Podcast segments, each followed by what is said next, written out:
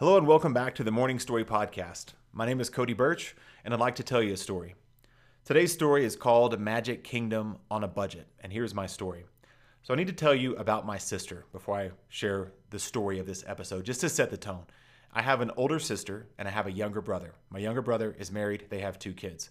My wife and I are married, we have three kids. I have an older sister, she's married, she has nine children that I know of at the time of this recording, okay? A lot of kids. And they were really getting into going to Disney World when all of our kids were younger. My oldest two kids are kind of the same age as her oldest couple kids, and my wife and I stopped and she just kept going. But at a time when they were, you know, the youngest were one or two, and the middle kids were three or four, and the oldest kids were seven, eight, nine, they were going to Disney quite a bit. And I thought, man, I would love to go to Disney with you someday. I just don't have the budget. Didn't have a way to afford plane tickets, couldn't afford to stay somewhere when we got there, could barely afford park tickets. If we got park tickets, we definitely couldn't afford food. And so we started to put our heads together on what kind of memory could we create if we could do Magic Kingdom on a budget.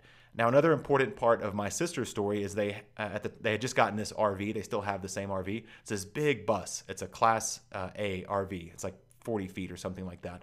And now that they have nine kids, I'm sure it's a tight squeeze. But they at the time they just had a couple of kids, and they said, "Hey, what if uh, what if you just ride with us? We're to drive from Oklahoma City to Orlando, Florida, which takes forever, and you can ride with us, ride in the RV. When you get there, we can uh, stay together. So they were staying at a campsite. There's a campsite called Fort Wilderness at Walt Disney World.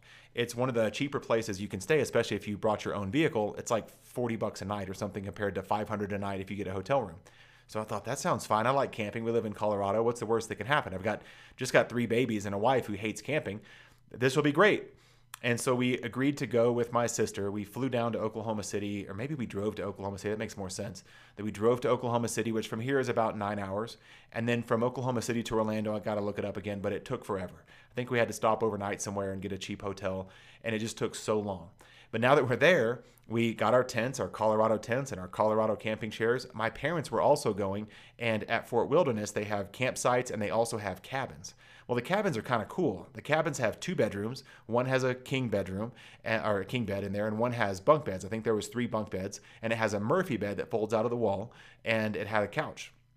And even though we weren't paying to stay anywhere, we literally were gonna. The plan was to crash in the tent on the RV pad with a couple of the younger kids. We did that for the first night. Of course, nobody slept. And the next day, Disney, if you've never been to Disney, I would not recommend it with young kids who haven't slept. It's the hardest thing you'll ever do in your life, probably. It's exhausting, it's expensive, and to have no sleep the night before, I would not recommend. But we also didn't have any money to go spend money in, in the park on food. So uh, my sister was fine. This is not her story. This is my story. The Cody Burch family, my wife, and my children, we had no money.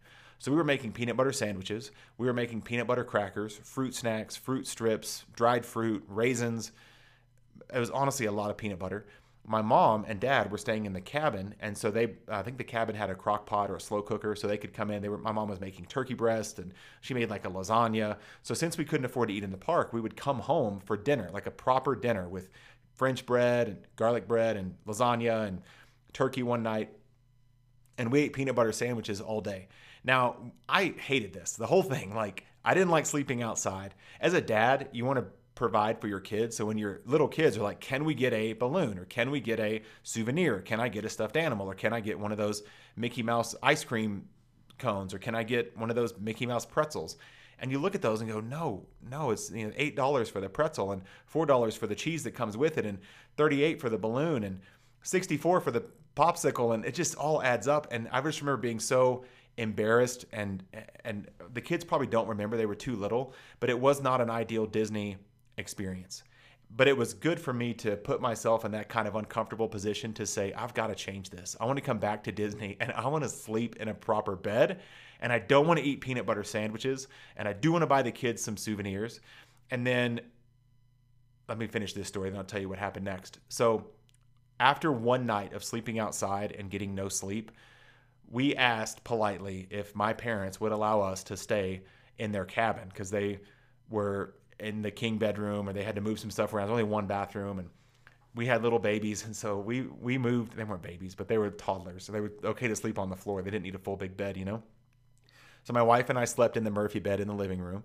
One kid got on the couch, two kids were on the floor, somebody was in the bunk beds or whatever. It was just this chaotic thing that we didn't we didn't pay for and we didn't I, I, I remember trying to pitch in for gas i might have pitched in 100 bucks or 200 bucks for gas and this was probably 2015 2016 something like that i don't quite remember but we just made it happen. We were able to go experience the most magical place on earth by putting our tickets on a payment plan and buying tickets together. That's a little hack. If one person buys, you know, there were like 15 of us or something that went, then sometimes you can save money on the volume of tickets. And if you bring your own food and if you eat turkey out of the slow cooker for dinner, and if you don't buy any souvenirs, Disney's actually very affordable. I used to budget my uh, checkbook, I balance my checkbook every morning. It was a daily habit, and I would balance it to the penny. I don't recommend this now. This is not advice, but when I stopped doing that, I started making more money. When I was less focused on the pennies in my checkbook, the business started to finally grow. But I remember we came back from that vacation. I made a whole spreadsheet and I kept all the receipts. And I said, here's, you know, here's what it costs to be at Disney World for a week with three kids. The funny thing is, it was like 2,500 bucks. Now, if you've been to Disney World in the last 10 years, you might have just fallen out of your chair because a trip for five of us to go to Disney World now with older kids and not eating peanut butter sandwiches and, and garlic bread and homemade lasagna, it's probably closer to $10,000. So to have knocked 75% of the cost off by hitching a ride with my sister in her RV, sleeping on a campsite for one night, and then weaseling our way into a Murphy bed the, the other couple nights, eating peanut butter and fruit snacks, and never eating at a restaurant, not getting any treats for the kids, not getting any souvenirs. We did it for a couple thousand dollars, which is crazy. Now I remember as the kids got a little bit older, I did vow to mainly to myself, if I'm being honest. I said we're going to go back and we're going to sleep in a bed and we're going to get souvenirs and we're not going to eat peanut butter sandwiches. And my sweet wife uh, didn't. It was my you know my side of the family, not hers, and they get along great. But she cherishes the memories for sure. But I know she was very ready to stop eating peanut butter sandwiches. By about halfway through the second day, she's like, please, can I get a hamburger, hot dog, corn dog, something that's not a cold, mushy peanut butter sandwich in my fanny pack while walking around this theme park? So we did eat out a little bit, I'm sure. But it was very cheap, and we all definitely got bottles of water to, to share and four straws, five straws to, to share the soda. It was that, that kind of trip. But I remember talking to the kids about solving interesting problems that as they got older i said hey if you when you start to get a job if you can solve a more interesting painful problem for people you get paid better. So when you offer to wash my car and you're six years old i'll say no thank you. Uh, you won't do a very good job at that. And i get a car i have a car wash membership for you know 15 bucks a month and they do a pretty good job. But if you ask me to pick up after the dog in the backyard that's a painful problem. I don't want to do that. It's gross, smells terrible, takes all day. I'll pay you 20 bucks. It might take you 10 minutes, but I'll pay you $20 to pick up after the dog. I'll pay you $0 to wash my car because you won't do a very good job and it's not a super painful problem for me. I already got that problem solved. So I remember being in line at the Winnie the Pooh ride. The kids were a little bit older. We were back at Disney. They had just wrapped up some Mickey ice cream sandwiches or some pretzels or some soda. They were holding on to souvenirs. We were staying on site at one of the hotels, and one of my kids asked if I was solving more interesting problems, you know, now, now that we're here. They were aware that this trip feels a little bit different. We don't all have to, you know, share one bed and sleep head to toe and, and rotate on the shower and share one water bottle all day. We were able to have a proper Disney vacation. Now that they're older, they don't like to go to Disney World quite as much but we do like to go to Universal Studios and enjoy those thrill rides as the as the little boys have now become teenagers. They don't want the it's a small world kind of magic of the Magic Kingdom. They want the thrill of the Incredible Hulk roller coaster at Universal Studios. But that's my story of hitting up the most magical place on earth with an extreme budget, but we still made it happen.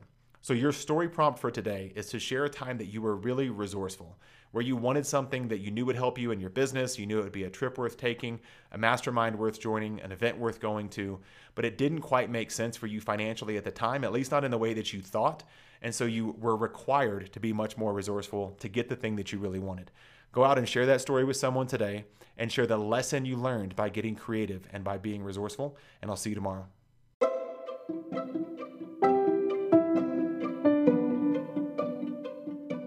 Thank you for listening to the Morning Story Podcast. If you'd like more story ideas, go to 202storyideas.com. That's 202storyideas.com. And if you'd like to get better at storytelling so you make more sales, go to storymagnetworkshop.com. Thank you for listening, and thank you for being part of my story.